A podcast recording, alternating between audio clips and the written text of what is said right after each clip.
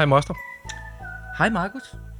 Og velkommen til mig og min moster, hvor vi er to generationer, der mødes en gang om ugen, for ligesom at diskutere tidens kriser og hvad de gør ved os, vores livsstil, vores syn på verden i det hele taget. Det gør vi. Og vi øh, læser bøger og rapporter og hører podcasts og så formidler vi det, og øh, vi har sådan set også gæster i studiet, og vi er så heldige, at vi også har en gæst med i studiet i dag. Så vi vil gerne byde velkommen til dig, Vilas Andersen. Tak. I sidste episode, der diskuterede vi jo samtalen som kunstart. Det gjorde vi. Og vi endte med at annoncere, at Villas skulle komme i dag for at fortælle om hans nye roman, som hedder København Udateret. Og det interessante ved den roman, det er nemlig, at den på mange måder indkapsler det meste af det, som vi to har talt om med os selv og med gæster i løbet af de sidste 70 podcast. Ja, hvis vi skulle have skrevet en bog, så kunne man jo... Så, ja, så kunne godt have så kunne, så kunne godt have set sådan ud, hvis vi havde, hvis vi havde kunnet det. Mm. Øhm, jamen, det er faktisk ret vildt, fordi den kombinerer øh, klimakrisen, den kombinerer tech-overvågningen, som jo nærmest var episode nummer to, efter vi havde læst øh, Schuboffs... Øh, ja. overvågningskapitalismens ja, ja. tidsalder. Der var vi godt nok rystet. Der var vi rystet af det. Det dukker stadigvæk op en gang imellem, og det dukkede især op efter det her igen. Ja, den, har, øhm, den har jeg også læst. Ja, ja men det kan man, det, det kan, det kan man, man læse næsten, i din roman, du har. hvis, hvis man er en kender, så kan man genkende nogle af, af tegnene. Og så, øhm, og så udstiller den det, netop det, som vi talte om sidste gang. Hvad er det, der sker, når, når samtalen ophører, både på et meget personligt plan, men også på et samfundsmæssigt niveau. Øh, så vi, og så det, som den også gør, som jeg synes, der er mange, der måske forsøger på, men fejler, det er, at det er faktisk også bare en god historie. Altså, det er en god roman. Så det, ja, det er kan, faktisk god litteratur. Det er god litteratur. Tak. Så, det, øh, så på den måde er vi, vi godt i gang. ja, men det er fordi, der er mange, der forsøger med noget, som lige skal rime lidt på klimakrisen, mm. og så bliver det bare... Øh, altså, jeg har som... Det er så ikke skønlitteratur, men jeg har som skrækeksemplet Jokeren, der står i toppen af poppen, og nu er gået fuld altså klimaaktivist nærmest, og så står og råber et eller andet med, at vi skal passe med vores moderjord, og jeg tænkte bare, jeg, det gav ingen mening for mig. Det var ham, der skulle synge det, med de ord, han sang det, til den melodi, det kom ud på. Så det kan godt være svært at lave øh, kunst. der jo, skal altså, det, er jo, det er jo faktisk ret svært at lave god politisk kunst. Ja, altså, fordi det er det. typisk, man mærker, man mærker de absigt und wird verstimmt. Ikke? Øh, men det gør man faktisk ikke her. Øh, der, det, det fungerer rigtig godt. Og for det ikke skal være løgn, så rummer den der roman eller historien jo også en generationskonflikt. Og det var jo startskuddet til, at vi faktisk overhovedet står her i dag og skabte ja. mig og min moster. For, og, men selvom vi ikke er, altså vi startede med at være uenige, det har vi sagt mange gange, øh, og så har det jo så udviklet sig over tid, og i virkeligheden er vi jo ikke nødvendigvis så voldsomt uenige her i studiet. Øh, men vi ser verden fra hver vores udgangspunkt, med 30 år imellem, mand og kvinde og alle sådan nogle ting. Men så uenige er vi heller ikke.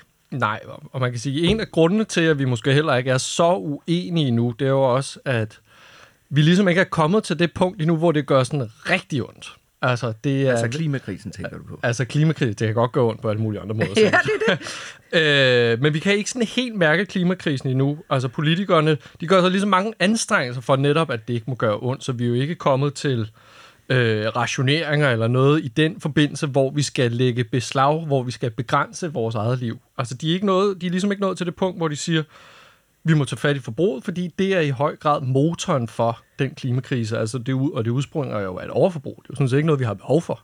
Ja, ikke det hele i hvert fald. Ikke det hele i hvert fald. Øh, den del, der er overdelen af overforbruget. ja. Øh, hvor vi køber ting, vi ikke har brug for, eller det kan også bare være mad, som vi ikke har brug for. Eller som overhovedet ikke er sundt for os, eller godt for os på nogen måde. Ja. Og så er vi jo sådan set fremme ved bogens pointe. Øh, hvad sker der engang i fremtiden, hvis politikerne ikke gør noget ved vores selvdestruktive livsstil? Men inden vi tager fat på det, så må vi hellere se at få præsenteret det ordentligt, Vilas. Det er det. På bogens flap, så kan man læse, at du er født i 1988, at du har været Mette Frederiksens taleskriver fra øh, 16 til 19, og at du har arbejdet på Ubred mandag morgen og øh, været vært på PET. Så vil du ikke fortælle os, hvorfor det er lige præcis er de oplysninger, som står på bogen? Uh, og vi kan godt afsløre, at vi er lidt interesserede i at vide, hvad det er uh, med noget med nogle uh, taleskriver for, for politikerne, fordi en uh, kollega til dig, Kasper Kolding Nielsen, som jo var taleskriver for Dan Jørgensen, som er klimaminister, har jo også udgivet en bog. Ja, jeg ved ikke, jeg har ikke læst den, må jeg skynde mig at tilstå, men jeg har hørt et interview med ham, hvor han fortæller om den, hvor, hvor klimakrisen jo også ligger, og det hele går helvede til og sådan noget. Ikke? Den er måske lidt mere længere uden din, har jeg på fornemmelsen. Men så hvad er det egentlig med jer og taleskriver og været tæt på det politiske liv? Ja, det er rigtigt, og Peter Frederik Jensen, øh, som også er forfatter, var taleskriver for Miljøminister Lea Wermelin. Gud. Og, Der er flere. Ja, Lars Husum tror jeg stadigvæk er taleskriver for øh, Pernille rosenkrantz teil men den er jeg ikke helt sikker på faktisk, om han er det længere. De, og de er, jo, de er jo alle sammen stoppet. Så siger, forskellen er jo nok, at de var forfattere før Kasper Kolding, han har jo udgivet sådan en 4-5 Ja, bøger, ja, ikke? ja. Mm. Og det samme har Peter Frederik Jensen og Lars Husum også. Så de var forfattere, som blev hævet ind, fordi de sådan skulle kunne noget, vil jeg tro, med, med sproget inde i de der ministerier, hvor man gerne vil have noget mere.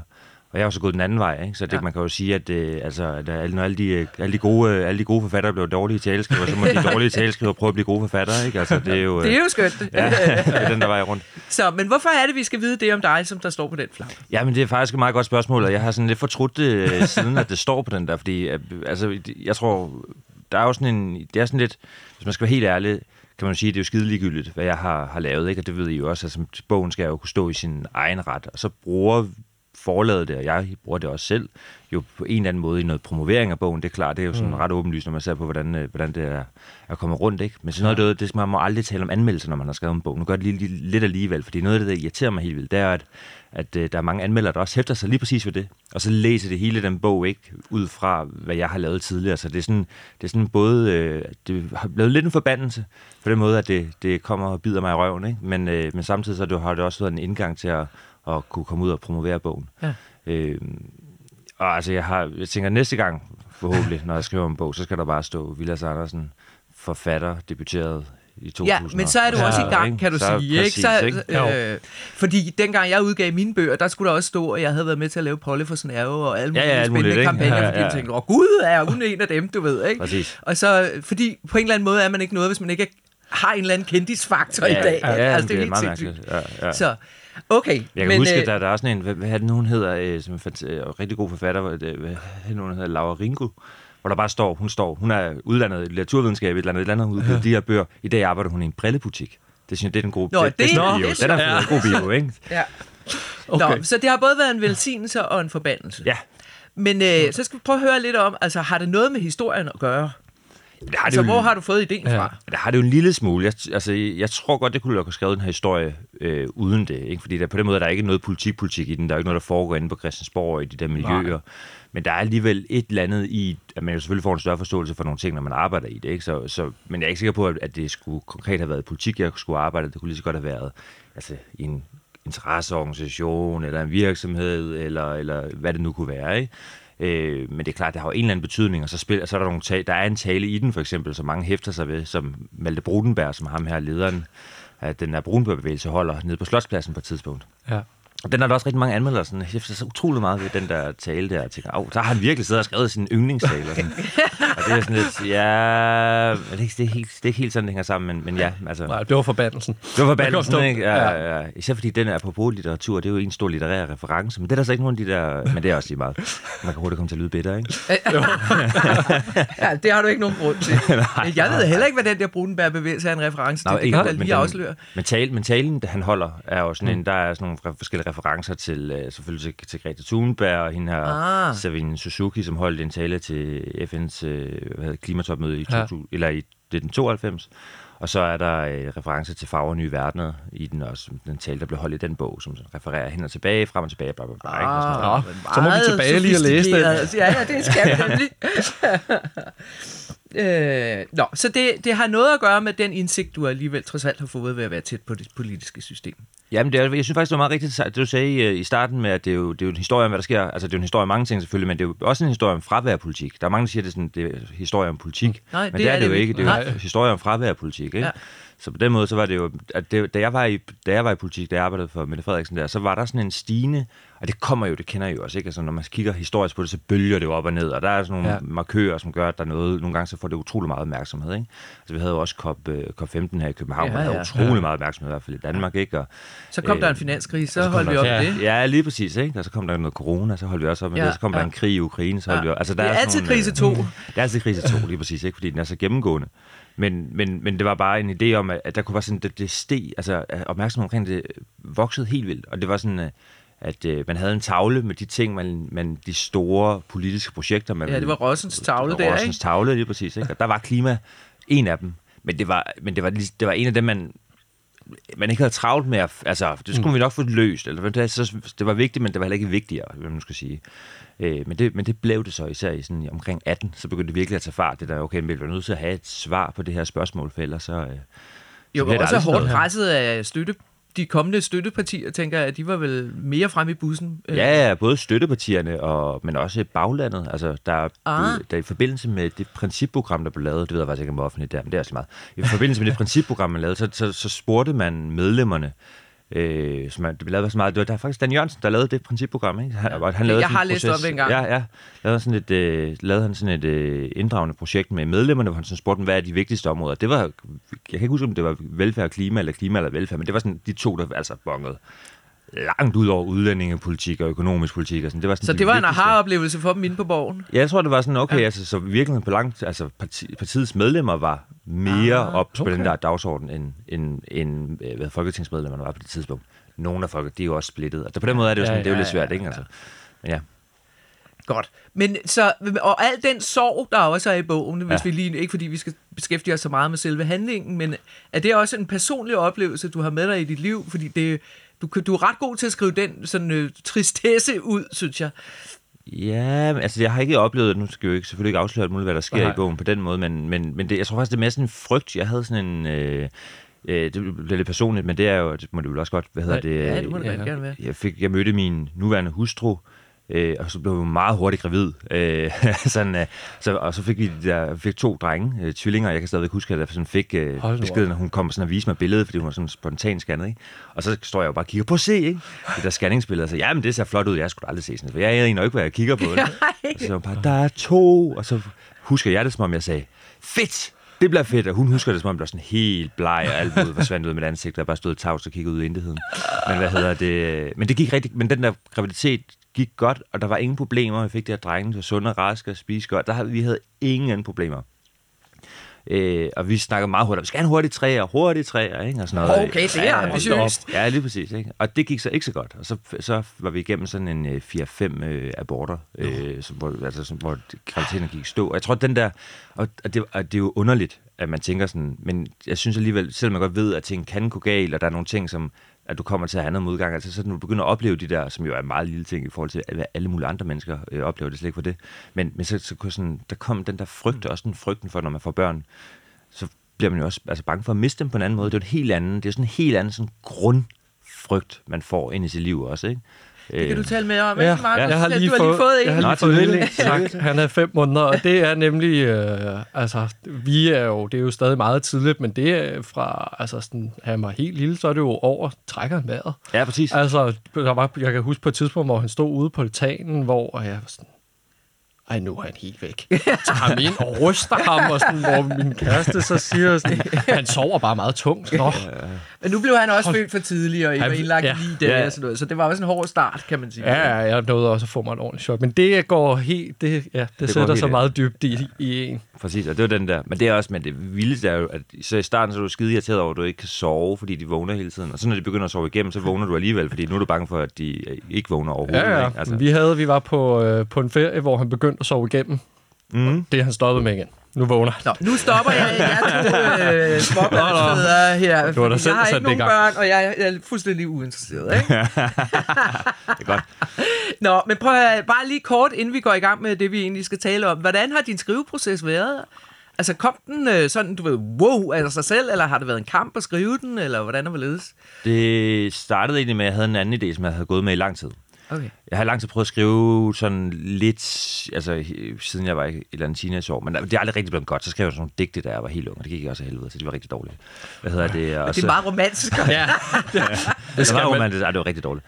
Hvad hedder det? Det må aldrig slippe ud. Jeg har sådan en uh, kafkask mareridt der, ikke? Der er nogen, der finder det. Nå, men det er også lige meget, hvad hedder det? Uh, men, øh, men så, så var, gik jeg i gang med en anden bog, som jeg egentlig har, og jeg har den stadigvæk sådan på lager et eller andet sted, men jeg kunne simpelthen ikke finde ud af at skrive den. Mm-hmm. Og så gik jeg skidesur over det, øh, og havde sådan noget løn, fordi jeg lige var stoppet, så jeg havde sådan, altså noget, så jeg kunne, bare, jeg kunne tillade mig bare at gå rundt og være skidesur over det. Og så sagde min kone til mig, at øh, du, du bliver nødt til at prøve at gøre noget andet. Og så begyndte jeg at skrive novelle, som var den her øh, idé, som startede med at være en novelle, som okay. så bare voksede og voksede og voksede og voksede. Og den som vil jeg- gerne skrive sig selv, agtig. Ja, det synes jeg. Altså, Ja. tog stadig tre år, ikke? Men, øh, Okay. Okay. okay. men øh, det er også, når man ikke... Jeg aner jo ikke, hvordan man gør. Altså, det er jo sådan... Men det er jo det. det er jo, man bliver nødt til at lære det på den måde der, ikke? Øh, Der, jeg skrev min første bog, der vidste jeg heller ikke, hvordan man gjorde. Nej, det altså, øh, så man sidder bare og klør sig i nakken, ikke? Altså, så. Men den Nå. startede nemlig med fem spor, historiske spor, paralleller, som skulle flette sig og sådan noget. Mm.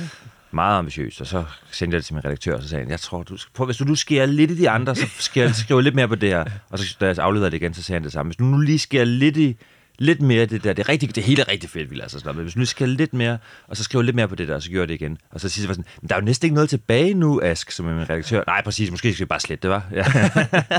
Er det noget, du kan genkende? Øh, nej, jeg, jeg, havde en, en, jeg havde en lidt anden redaktionel proces, den kan vi tage en anden dag. Okay. Godt. Jamen, så lad os, øh, så lad os gå videre.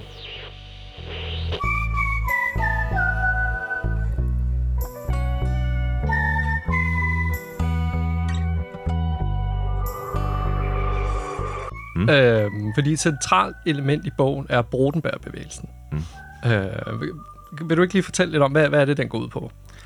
Brudenberg-bevægelsen er en bevægelse, som blev lavet af ham her Malte Brudenberg, øh, som han kommer op af... Han, er en, han flyver, ind, flyver i virkeligheden verden i, i smadre, og så på en, øh, på en tur, så, så er han nede at dykke og se og sådan resterne af en, altså en øh, guides hjem, barndomshjem, som nu ligger på bunden af, af havet der. Ikke? Og så kommer han jo som en anden Paulus op og er omvendt, og så skal han tilbage og, og redde Og hvor det gammel hele. er Brudenberg? Ja, det står der ikke rigtig nogen steder. men altså, han er man, ung. Ja, det må Ja, han være, fordi ja. det er jo en ungdomsbevægelse, ikke? Jo, jo, det er det nemlig. Det er det jo egentlig ikke, men, men det, Det starter det er sådan, ikke? Det starter Ja, sådan, ikke? ja.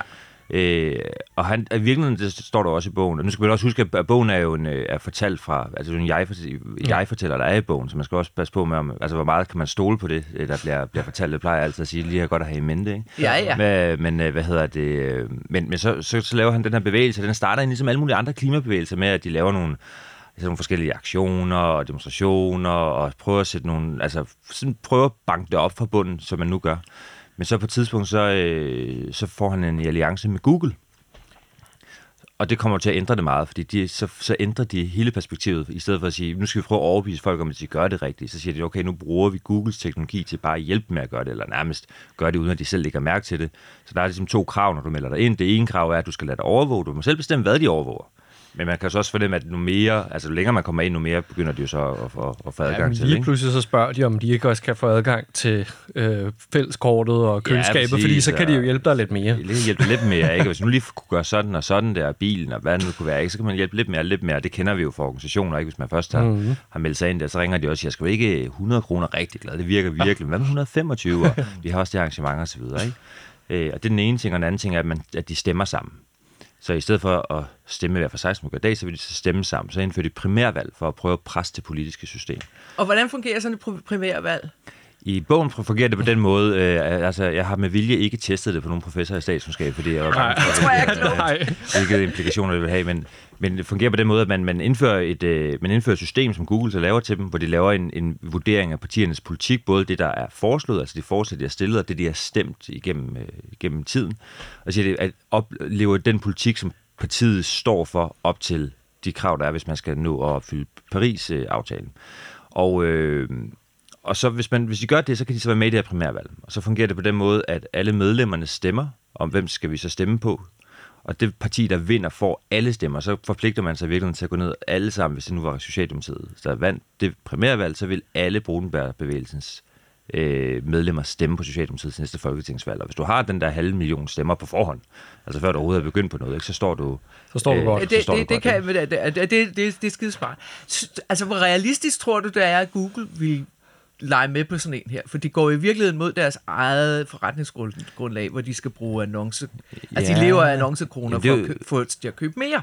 Det er rigtigt, det er rigtigt. Men, men spørgsmålet er, hvor meget det går imod deres eget forretningsgrundlag, når det kommer til stykket. Ikke? Det er også noget af det, der bliver...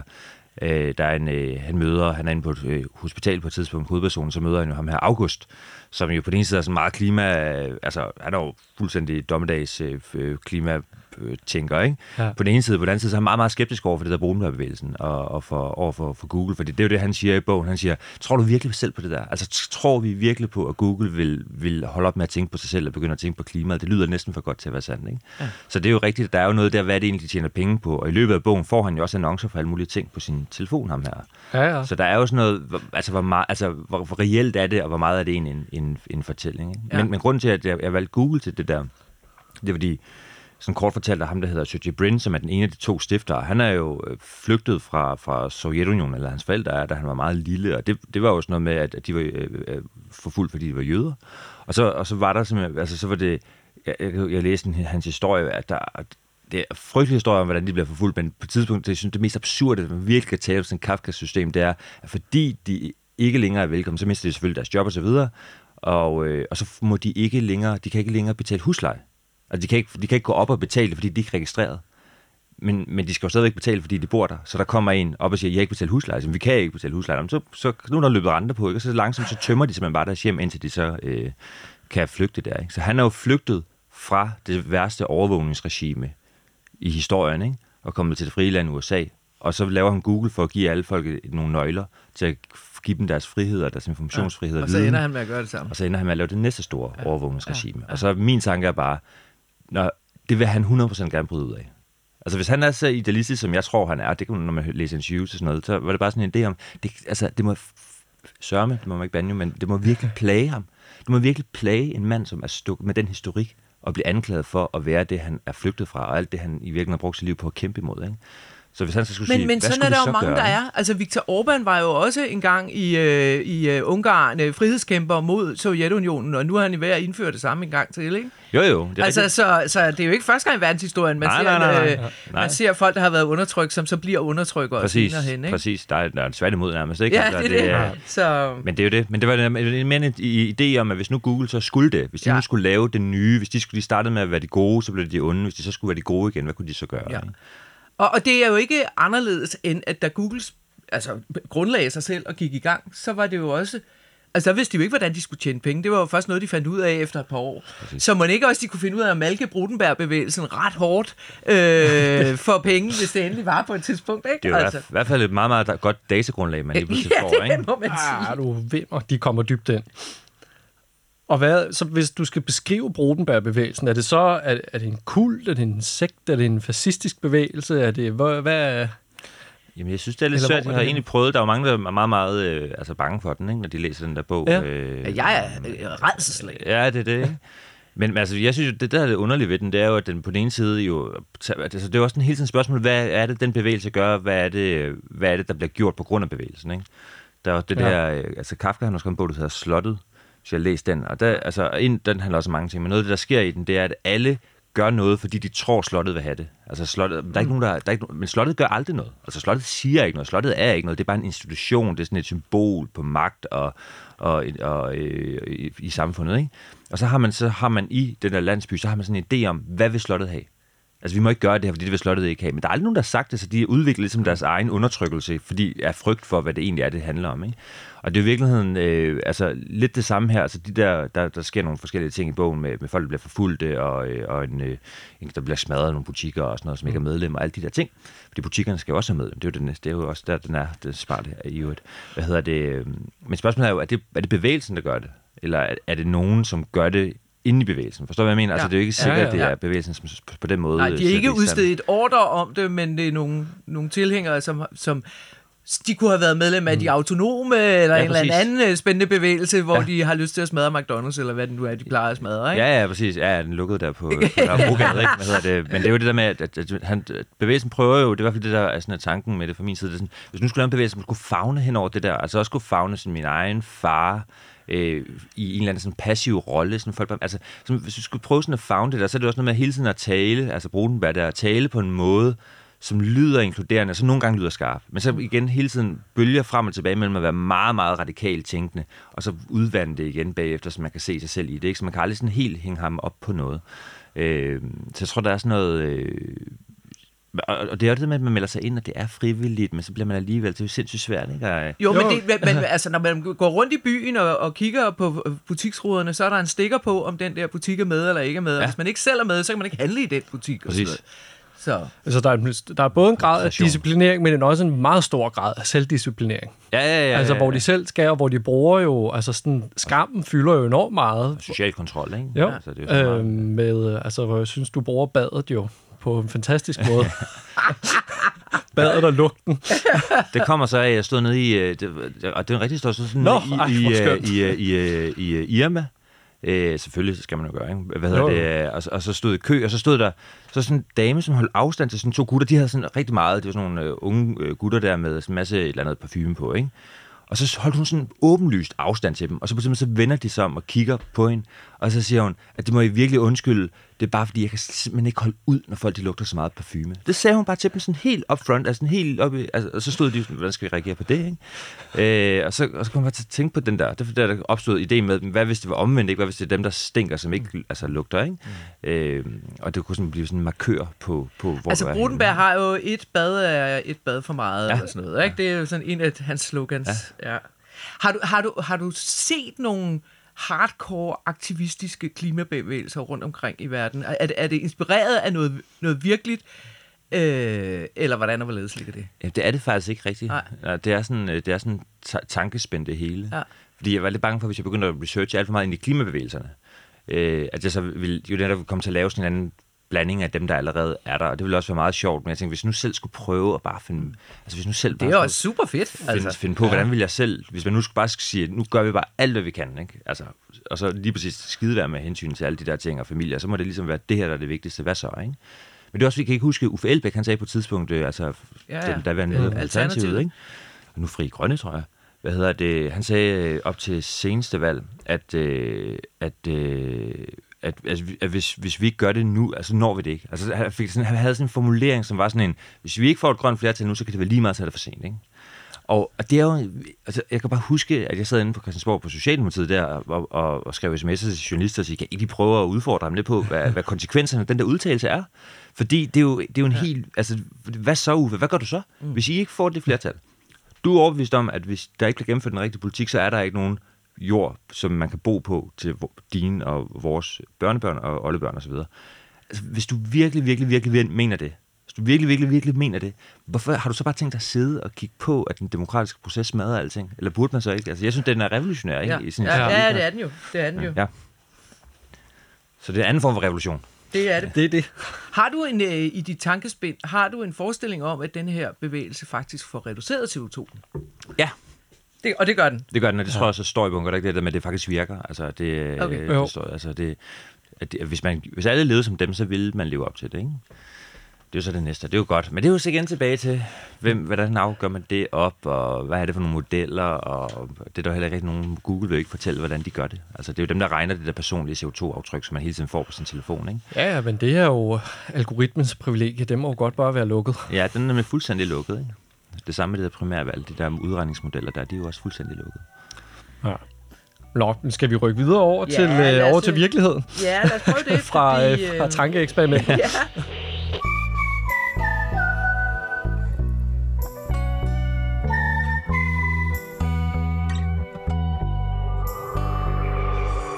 Altså, som vi lige var inde på lidt tidligere, så er det her jo en reaktion på fraværet af politik. Øh, og, og vi her i podcasten har været meget øh, øh, optaget af Michael Bang-Petersen, som er kendt fra HOPE-projektet, hvor han hele tiden tog øh, temperaturen på coronaprojektet, og øh, hvordan vi havde det med det. Han var ude for, det ved jeg ikke, om det er snart er halvanden måned siden, eller sådan noget, i et stort interview, og, hvor han havde sammenlignet coronakrisen med klimakrisen, og hvor han øh, introducerede begrebet handlingskompetence øh, Øh, hvor, hvor at man under coronakrisen i virkeligheden styrede den perfekt, fordi vi alle sammen blev, fik at vide præcis, hvad vi skulle gøre, holde afstand osv., så fik vi at vide, hvad samfundet ville gøre til gengæld, og så fik vi at vide, at det ville virke, og det troede vi faktisk på. Øh, og det er i hans øh, optik definitionen på en handlingskompetence. Øh, og det er jo faktisk det modsatte, vi har gang i med klimakrisen. Det må man sige. Altså, det, vi er nærmere over i noget, hvor altså, ingen ved helt nøjagtigt, hvad de skal gøre, og nogen gør noget, og andre gør noget andet, og rigtig mange gør ingenting. Øh, og de fleste har sådan nogle lidt tågede forestillinger om, hvad, hvad samfundet egentlig har gang i. Altså sådan, hvad er det egentlig for, hvad er det, vi satser på? Hvad er det egentlig for en retning, vi går i? Og hvis jeg gør det her, hvad gør, hvad gør de så? Øh, og på toppen af det, så er, der, ja, så er der rigtig mange, som bare ikke tror på, at det nytter noget. Altså hvis, hvis vi gør noget. Også Både individuelt, lille- men også bare i Danmark. Ja, ja, fordi altså, vi fordi sådan vi så er lille et lille, det har jo vi godt nok diskuteret meget. Hvad skal det betyde, ikke? Øhm, og, og, og, hvordan stiller du dig i den problematik? Øh, tror du, at vi finder ud af at løse klimakrisen? Mm, nej. Egentlig ikke, men det er fordi, jeg tror, vi vender os til den. Øh, og problemet, altså, jeg, det er meget interessant, det der handlingskompetence, der, men jeg synes, den, altså, der er rigtig mange, der sammenligner coronakrisen med, med klimakrisen, altså forstået på den måde, på at se alt det, vi kunne gøre på meget, meget kort tid, mm. hvor meget vi kunne omstille samfundet. Jeg synes bare, man oversætter en meget væsentlig ting, at de forandringer, der skal til for at løse klimakrisen, er permanente. Og det, man hele tiden har vidst med corona, det er, at det er ikke permanent. Altså det kan godt være, at der er nogen, der så har prøvet at sige, at det kan godt være, at det bliver permanent. De fleste mennesker, tror jeg, når de har lukket sig inde og gået med mundbind og holdt afstand, har tænkt, det er noget, vi skal igennem. Altså lidt ligesom man skal igennem en, øh, altså under 2. verdenskrig, skulle igennem altså nogle afsavn. Det var også med et håb om at komme ud på den anden side. Ikke? Ja. Og de, de forandringer, du skal lave i forhold til klimakrisen, er permanente. Det er ikke, du, får ikke, du får ikke lov at spise kød igen, hvis du først får at vide, at du skal holde op. Altså hvis regeringen vil sige, nu er der en bøf om måneden til alle, og så er det det, ikke? Det bliver ikke bedre. Altså, det kommer ikke tilbage. Du får ikke to på et tidspunkt. Altså, så det er, jo, det er et permanent afsavn, ikke? Og det er jo forskellen, tror jeg. Og det er derfor, du kan ikke lave det der. Men, men det er jo rigtigt, at, at, øh, at, du, at du kommer til... Du, altså, du, der kommer til at ske nogle forandringer, uanset hvad. Altså, uanset, hvis vi ikke gør noget, så kommer vi til at lide nogle afsavn. Og hvis vi gerne vil forhindre, at vi skal blive tvunget til at lide dem, så bliver vi nødt til at lide nogle afsavn. Ikke? Så du, kommer- du kommer ligesom til, uanset hvad, at give køb på noget. Du kan ikke blive ved med at fortsætte, som det gør. Jeg tror desværre bare, at, at det man også hele tiden håber på, at der kommer det her punkt, hvor øh, nu kan vi alle sammen se det. Kan, det, Ja, det, man, ja, ja. jeg kan mærke til, at nogle gange, så så en eller anden Ja. stor altså, mm. oversvømmelse af Tyskland. Kæmpe stor oversvømmelse af Tyskland. Nu må vi da forstå det? Ja. Og det er rigtigt, så forstår vi det også. Nu laver vi det om, og så laver vi det ikke om. Og så kommer der flere oversvømmelser, men nu ligesom, så vender man sig ligesom til det. Så der er noget med, at man vender sig til øh, katastroferne. Jeg prøvede sådan at skrive et indlæg om det, apropos øh, til, til politikken på et tidspunkt, fordi min far, han bor i han er jo, altså, hans situation er meget inspireret. Det, der, der sker i bogen, er inspireret af, af hans uh, rigtige Okay. liv. Altså, han bor i sådan et hus på Vestfyn, mit gamle barndomshjem, og det falder lige så stille sammen. Og det, det måde, han... Og det, er jo, det sker jo ikke fra den ene dag til den anden. Nu er det faldet fuldstændig fra hinanden. Altså, tagkonstruktionen er kollapset. Det er sådan et... Øh, altså, det okay, skal bare det lyder meget dramatisk. Ja, men det er fuldstændig frygteligt. Men Og han det, bor der endnu? Ja, ja, han er jo vedholden. Han er jo fra Jylland, ikke? Hvad hedder det? øh, hvad hedder det? øh, men, men han... Øh, men han øh, men, men det, den måde, han håndterede det på, da der sådan gik hul først hen over den ene stue, så prøvede han sådan at sætte nogle spande ind og gøre et eller andet, og så til sidst måtte han opgive det, og så lukkede han bare døren. Og så levede han i huset, som om han havde en stue mindre, og så gjorde den det næste stue, så lukkede han bare døren. Og det er lidt det samme, vi kommer til at gøre, tror jeg, altså hvis man, hvis man skal bruge den som en, en, et billede, ikke? Altså vi lukker bare dørene et rum ad gangen, og så vender vi os til det, så, så, så ved vi bare, det er forfærdeligt, nu må vi gøre noget, men så dagen efter, så bruger vi der stadigvæk, ikke? Vi har jo snakket en del om herinde også det der med, at det er jo, vi er, det er jo uomgængeligt, at det bliver meget dyrere at leve i fremtiden. Mm. Altså, vi skal bruge rigtig mange penge på at bygge diger, og øh, klimasikre København, og øh, alle, alle mulige øh, ting, hvor vi skal beskytte os øh, selv. Men, men individuelt kommer vores forsikringer jo også til at stige. Mm. Der, og der vil helt sikkert være huse, som ikke kan forsikres, fordi oversvømmelsesrisikoen er kolossal. Så kan man sidde der med et hus, som man engang har betalt penge for, og ikke kan sælge til nogen andre og sådan noget. Ikke? Så, så uanset hvad, så vil der jo komme en reduktion af vores overforbrug, tænker jeg, fordi vi kommer til at bruge pengene på noget andet. Ja, På at beskytte os selv. ja måske. Måske. Det kan godt være. Men det, det, vil, det. men det var vel, det går vel egentlig meget godt i tråd med det, du sagde. Enten så, øh, enten så gør vi noget aktivt nu, Ja, og så lider, 100%. så lider vi nogle afsavn, eller også så kommer afsavnene til os ved, at tingene bliver dyre, eller der kommer oversvømmelser, eller nu bliver det besluttet, der, altså så, så, Ja, så, så bliver ja, så vi bare der nødt til så det. kommer der fødevaremangel. Det er Ja, jo lige ved at, Det- at, at, at opleve det er jo op over nu. Altså, de siger, at der er en milliard, der øh, kommer til at sulte næste år på grund af krigen i Ukraine. Ikke? Præcis. Øh, og så ved man ikke, hvordan verden ser ud på den anden side af det, vel?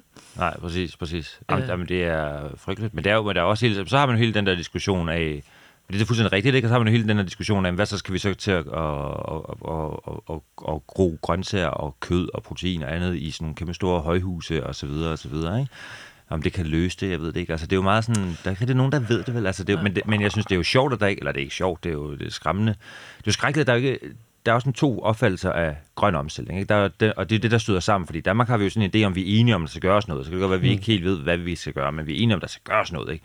Mest ambitiøse klimalov, I kender alle de der talepunkter fra Dan Jørgensen oh, ja. og alle de andre. Det er de enige om, bredt, bredt flertal bag klimaloven. Problemet er bare, at der er ikke, de er egentlig ikke enige om målet med det, fordi der er sådan to forskellige opfattelser. Så Venstrefløjen og også mange andre vil jo lave en omstilling af samfundet for at lave samfundet om. Altså ja. de ønsker et andet samfund, som nemlig ikke øh, er et overforbrugssamfund, som de vil mene, det er, hvor man, hvor man arbejder mindre og, øh, og, og bruger ressourcerne bedre og ombetrækker sofaen, og hvad det nu kan være. Ikke? Så det er ikke nødvendigvis sådan, du lever et dårligere liv, men det du lever et andet liv. Ja. Det er jo en måde at sige, vi omstiller for at have et andet samfund. Men Socialdemokratiet, Venstre osv., osv. deres grundholdning, sådan som jeg læser den, er jo, at vi omstiller samfundet for at blive ved med at leve det liv, vi Præcis. lever. Ikke? Så det er jo et konservativt projekt, ikke? det er jo konserverende. Ja. Altså, vi, Vi har skal en bare have noget grøn strøm, så kan vi køre videre og gø- gøre, hvad vi plejer. Ja, præcis. Så problemet er slet ikke, at du har to biler. Problemet er, at det ikke er to elbiler. Ikke? Ja. Men det, men det er jo Ja. sådan lidt en... Øh, altså, den der, jeg er sgu ikke sikker på, den der holder der. Og, og jeg tror... Og det tror jeg i virkeligheden, at en af de... Apropos det, du siger med, at... Øh, at man ikke øh, ved, hvad man skal gøre i forhold til den her handlingskompetence. Det er jo lige så meget, fordi folk har ikke tænkt sig at gøre noget andet. Altså, de vil gerne have, at det, der sker bagved, altså produktion og teknologi, infrastruktur, bliver lavet om, så de kan blive ved med at gøre det samme, som de gør i dag, uden at belaste. Men også, hvis det er målet, så har du jo problem, altså, ja, fordi det, altså, så har du i hvert fald meget, meget, meget travlt med at få udviklet nogle teknologier, ikke? Ja. Som, øh, som kan understøtte det der. Ja, altså, kan det lade sig gøre? Jeg synes, det, ja, det, jeg synes, det virker meget øh, tvivlsomt. Ja, bestemt, bestemt.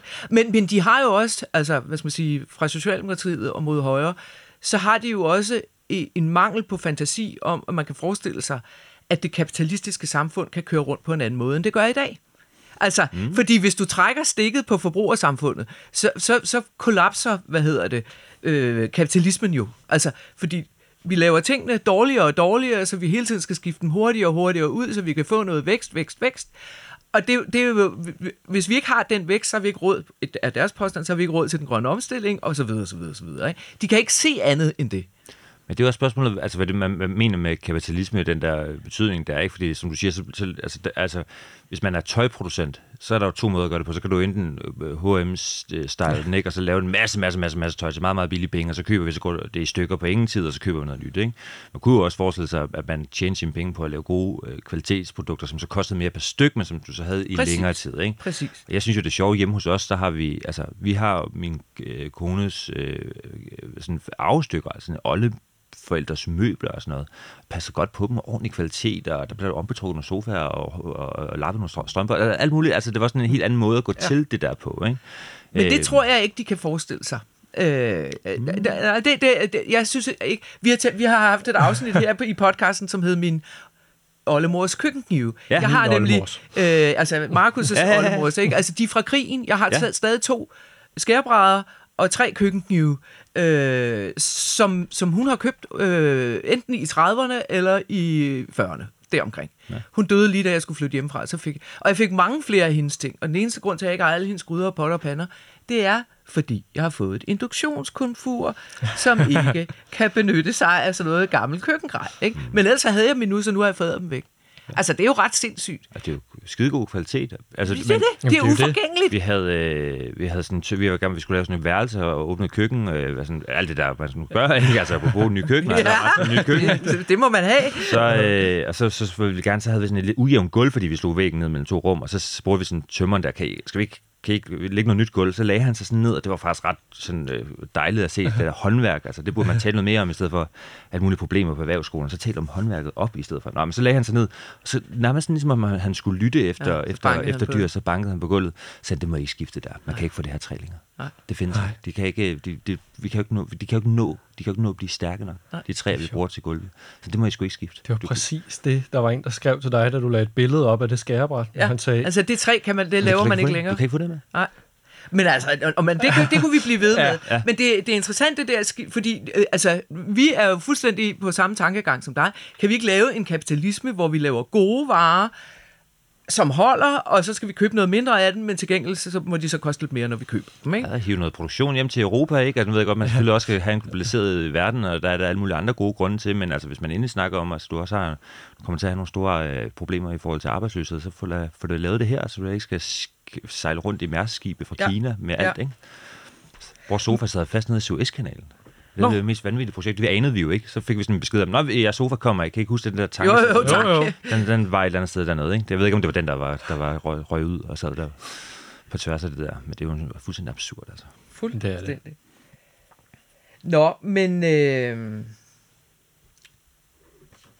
altså, du er jo ikke sådan super optimistisk. Har du, kan man sige. Nej, tak. øh, men så hvis vi skal prøve at runde af, så, øh, så, så gik det op for mig for ikke så lang tid siden, at man i astrofysikken er begyndt at snakke om, at intelligent liv muligvis er et fejlskud. Mm. Forstået på den måde. Og grund til, at det er opstået i astrofysikken, det er, fordi de undrer sig så meget over, at vi ikke rigtig hører fra nogen derude. Og så er deres tese, det er, at intelligent liv er dømt til at destruere sig selv øh, på relativt kort tid, og i i en astrofysikers verdenssystem, så er et par hundredtusind år jo ekstremt kort tid. Mm. Øh, så, så, så intelligent liv i virkeligheden er et evolutionært fejlskud, som er dømt til at slå sig selv og sit eget livsgrundlag ihjel, fordi vi ikke er intelligente nok i virkeligheden. Ikke? Vi kan ikke gennemskue konsekvenserne af vores handlinger. Har du hørt om den teori? Nej, jeg har ikke hørt om den før. Nu, skrev vi jo lidt sammen inden Ja, den udsendelse, ja. så jeg har ikke sådan hørt om den før, men det, det er meget sjov øh, tanke. Det var, altså, jeg, jeg, jeg ved sgu ikke, altså, hvad skal man... Øh, det er jo meget, meget pessimistisk, ikke? Altså, hvis det er rigtigt, så, er det, jo- så kan man jo lige så godt bare lægge sig ned, ikke? Men, øh, Ja, så har Uffe- Uffe Elbæk i virkeligheden ret. fuldstændig ret, ikke? Så er det jo sådan helt mere, så er det meget mere, sådan meget mere evolutionært be, betinget, end man lige øh, Ja. går og tror. Altså, men jeg, jeg ved det sgu ikke, altså det er jo også, øh, fordi der er jo, det- man husker, altså apropos, øh, hvad, hvad partier kan forestille sig og ikke forestille sig, det er jo også fordi hele velfærdssamfundet er også forbrugssamfund. Altså det ligger jo mm. simpelthen, det er jo, det er jo en del af det, det glemmer man tit, når man taler om velfærdssamfundets opbygning op igennem 50'erne, 60'erne, 70'erne, og sådan, så tænker man, jamen, det er jo børnehaver og skoler og sådan noget. Ja, jamen, det er det også, men det er altså også, at folk de får køleskaber, biler og egne huse. Altså, det er jo også en form for, for frihedstanke, der ligger inde i det. Ikke? Og det er jo... Og, det er jo øh, og så længe du kobler det der, altså for, forbrug og frihed, så er det jo svært at tage noget. Altså, frihed er fandme svært at tage for folk, ikke? Altså, Ja. Det er det. bøffer kan du undvære, ikke? Men frihed, det vil du helst ikke. Så hvis bøffen er frihed, så er det slut, ikke? ja. Øh, men det kan godt være, altså, jeg har i hvert fald, jeg synes ikke, der er nogen grund til, at, sådan som jeg ser ud på, på sådan en verden, jeg tænker, jeg, jeg, kan- bare ikke se det. Jeg har meget, meget svært ved at se, at man skulle kunne reducere øh, nok i sit forbrug. Altså, jeg, jeg ja, tror vi ikke, skal jo fra 15, i Danmark skal vi Jamen, fra det er 15.000 tons ned til 2.000 tons det er altså, det, per person det er altså svært. om Ja, Ja. ja. året. Ja. Ikke? Altså, det, det, Det er jo fuldstændig. det kan jeg jo ikke lade sig gøre. Nej, det er jo... kan det ikke. Så ideen om, at vi ligesom når til et punkt, hvor vi siger, we made it, den, den tror jeg godt, vi kan droppe. Så det bliver netop, som du siger, så reducerer vi noget, og vi gør det sikkert for sent, og så lærer vi at leve med det ja. i en eller anden art. Men verden kommer til at blive anderledes, om vi ved det eller ej. Så er det et spørgsmål om, hvad der kommer til at ske, og det er jo svært helt præcist at forudse. Man kan jo godt forestille sig, at der bliver nogle frygtelige krige, kan det? Altså, nogle frygtelige krige. Ja. Jamen altså, hvis der er en milliard mennesker, som bare til næste år kommer til at sulte inden klimakrise, det er jo en kombination af klimakrise og øh, krigen, mm. fordi det, det Ja, ja, også en masse tørke og alt muligt halløje der øh, øh, sydpå, ikke? Men altså, prøv at høre, hvis en milliard mennesker kommer til at sulte, så går det galt. Det gør det. Nå, men det var skide hyggeligt ja. at møde jer. Således opløftet. ikke? Således Således opløftet. Øh, vil du runde af? Jeg vil gerne runde af. Øh, mange tak, fordi du kom ind, og tak for, at du har skrevet en bog, som gør, at man virkelig kan mærke klimakrisen, men også, at man kan... Altså, det er jo et fantastisk tankeeksperiment i forhold til at se, hvad ved fraværet af politik, hvad, hvordan kunne en fremtid så se ud? Udateret. Udateret. Udateret, ja. Ja. Så Tak- bogen tak, hedder København Udateret Ja. ja. til alle læsere. Den er kommet på Gyldendal, og den kan garanteret købes alle steder. Forhåbentlig. Ja, det er det. Så, kan... tak fordi du var her. Jamen tak fordi jeg måtte være med. Og tak til vores lyttere for at lytte med i dag. Og husk, at hvis I nu synes, det er skide godt, det vi har snakket om, så må I godt dele det med nogle andre, så du kan komme ud i verden med det, ikke? Sådan. Tak for i dag.